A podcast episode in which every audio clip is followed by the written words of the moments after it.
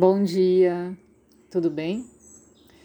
Então, continuando a investigar os processos do sistema de equilíbrio com os meus pacientes, ficou claro que a orientação proveniente dos diversos aspectos de suas vidas apresenta uma semelhança, porque essa orientação opera holograficamente. O seu conteúdo básico é o mesmo Aquela velha história de ciclos de problemas que se repetem, se repetem infinitamente. Você troca de emprego e aquele próximo emprego é tão ruim quanto o anterior. Você troca de relacionamento e acontece a mesma coisa. Então, falta projetos da tua vida porque você começa um, não termina pelos mesmos problemas e assim vai indo. Além dos desequilíbrios recorrentes de, da saúde do corpo, né? Por exemplo, problemas no estômago, nas costas.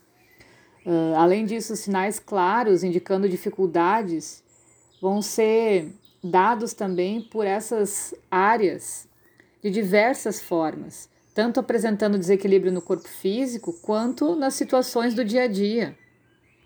Por exemplo, pessoas com problemas para digerir açúcar também serão amarguradas em outras áreas da vida, como nos relacionamentos, na família, no trabalho, enfim.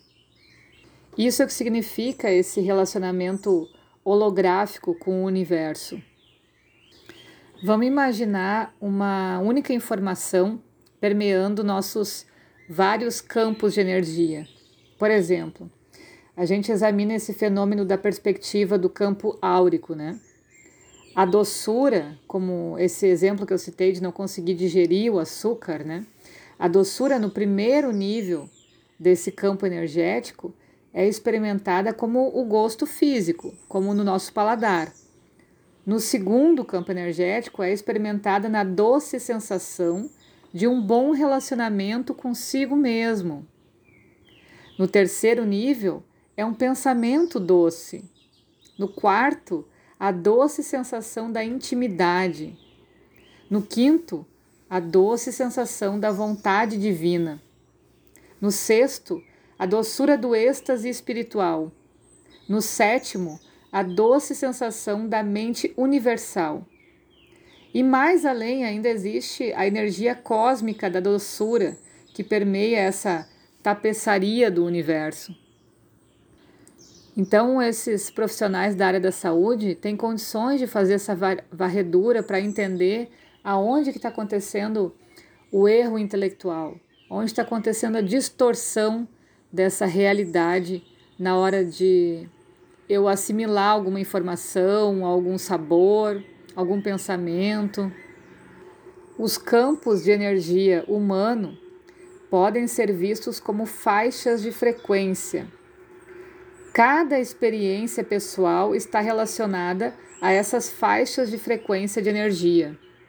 Por isso eu citei esses sete campos de energia. Essas frequências de doçura dos diferentes níveis do campo de energia estão relacionadas umas às outras, tal como acontece com os tons harmônicos da música. Então é difícil muitas vezes de identificar qual é o endereço exato que aquilo teve a sua causa. Mas como isso aparece na luz, como isso aparece para a gente, a gente começa a rastrear. O, que aparece na luz, que eu me refiro, é o sintoma, né? É, eu não consigo digerir, não consigo ser doce comigo mesmo, não consigo ter um pensamento doce. Qual é o primeiro aspecto que se apresenta na luz? Para que eu possa começar minha investigação de autoconhecimento. E a gente já falou algumas vezes que a saúde uh, requer que uma pessoa seja capaz de assimilar ou de metabolizar as sensações em todos os corpos, em todos os níveis desses campos de energia. E quando a gente identifica qual é o primeiro sintoma que vem à luz, depois de ter descoberto a origem da instabilidade, a gente verifica todas as outras áreas da vida para tentar descobrir de que forma o mesmo fio de instabilidade se encontra lá nessas outras partes, permeando toda a nossa existência. O verdadeiro problema, conforme a gente vai ver, é que ele vai estar em todas as áreas da vida e não apenas naquela em que foi constatado. Se você tiver um problema nas costas, por exemplo, e em que outras áreas da tua vida você também tem problemas. Imediatamente a gente procura alguma coisa que o paciente sempre quis fazer e nunca pensou que realmente fosse capaz de realizar. Esse problema específico tem muito que ver com o profundo anseio espiritual que cada um traz dentro de si. Esse anseio dirige a nossa vida a partir de um nível espiritual e ele geralmente está na orla da consciência. Às vezes a pessoa passou anos sem pensar nisso, outras vezes simplesmente com medo de tentar ou evita fazer, né? Em geral, há vozes interiores que dizem: quem você pensa que é? Ou então, você não é bom bastante, não há suficiente prazer nisso, enfim, vários auto-boicotes, né? Por isso que na anamnese dos atendimentos eu pergunto para as pessoas qual é o teu sonho, qual é o teu anseio de vida. Porque ali, muitas vezes, está escondido o remédio para a tua doença. Tem uma cliente que eu atendo, por exemplo, que volta e meia ela fala desses sintomas de dor nas costas. Então, quando ela se dedica às orientações, quando ela organiza a rotina dela, essa dor das costas some. Ela fica mais feliz, mais ativa, mas daqui a pouco a energia vai caindo, volta às crises de dor nas costas, ela faz alguma terapia local, né, para dor, e essa dor passa. E todas as vezes que a gente conversa, eu reforço as habilidades dela e o que ela sonha, o que ela tem realmente vontade de fazer.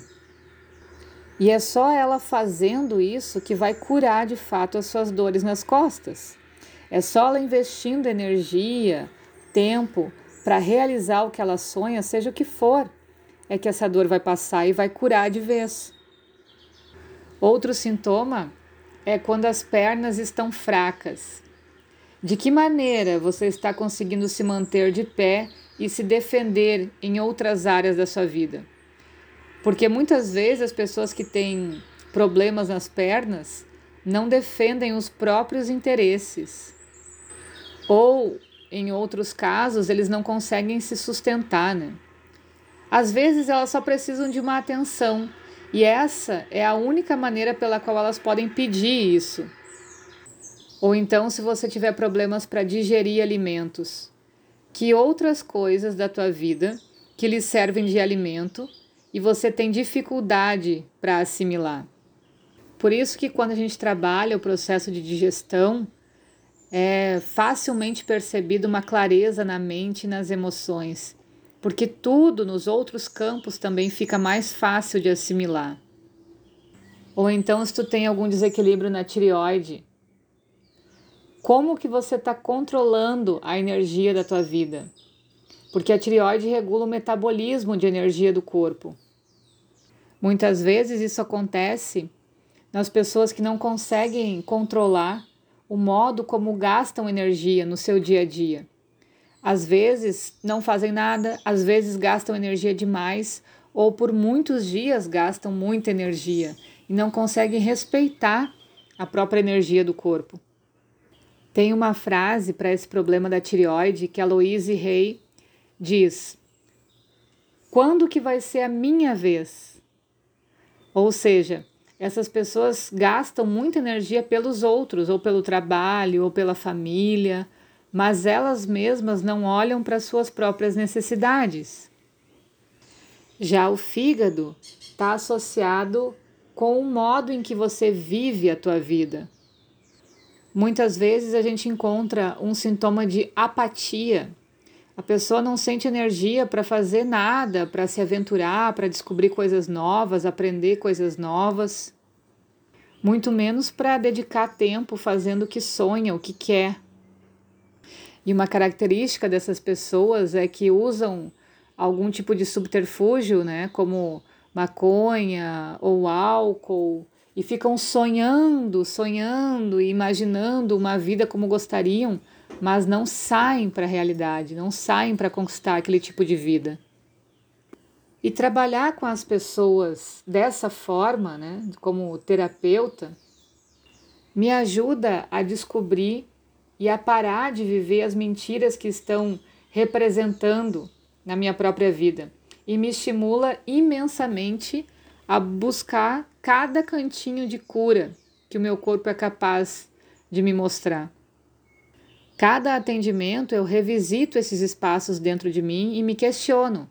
Ó, eu estou lutando pelo que eu quero, eu estou me mantendo em pé, eu estou me defendendo, eu estou cuidando da minha energia. É muito bom isso. Isso é esse exercício do holograma. E qualquer um de nós pode fazer isso. A gente tem colegas, a gente tem família, a gente tem amigos. Quando a gente troca essas informações numa roda de conversa, é hora da gente se revisitar e serve como dica, como sincronicidade do universo para a gente se atentar às partes da gente que precisam de cuidado. E é óbvio que a gente não cura as coisas de uma forma tão simples, né? Ah, você está com dor nas pernas, você não consegue se manter em pé. Existe todo um trabalho de autoconhecimento que só a pessoa pode percorrer. Então, a nossa tarefa é, mesmo que a gente identifique onde é que está a causa, estimular a pessoa a dar os primeiros passos até encontrar por ela mesma a causa do seu problema. E na grande verdade, o que essas pessoas desejam curar é a insatisfação da alma. E um terapeuta é, eu acredito que é a pessoa mais indicada para conseguir entrar nesse diálogo, porque a gente precisa revisitar a nossa alma todos os dias para manter essa energia forte de conexão e de saúde. A principal função de qualquer curador é justamente educar o paciente, para fazer com que ele volte a se familiarizar com os seus sistemas de equilíbrio esse lugar profundo dentro de nós que nos lembra de quem somos, do que precisamos e de como podemos curar a nós mesmos. Ok?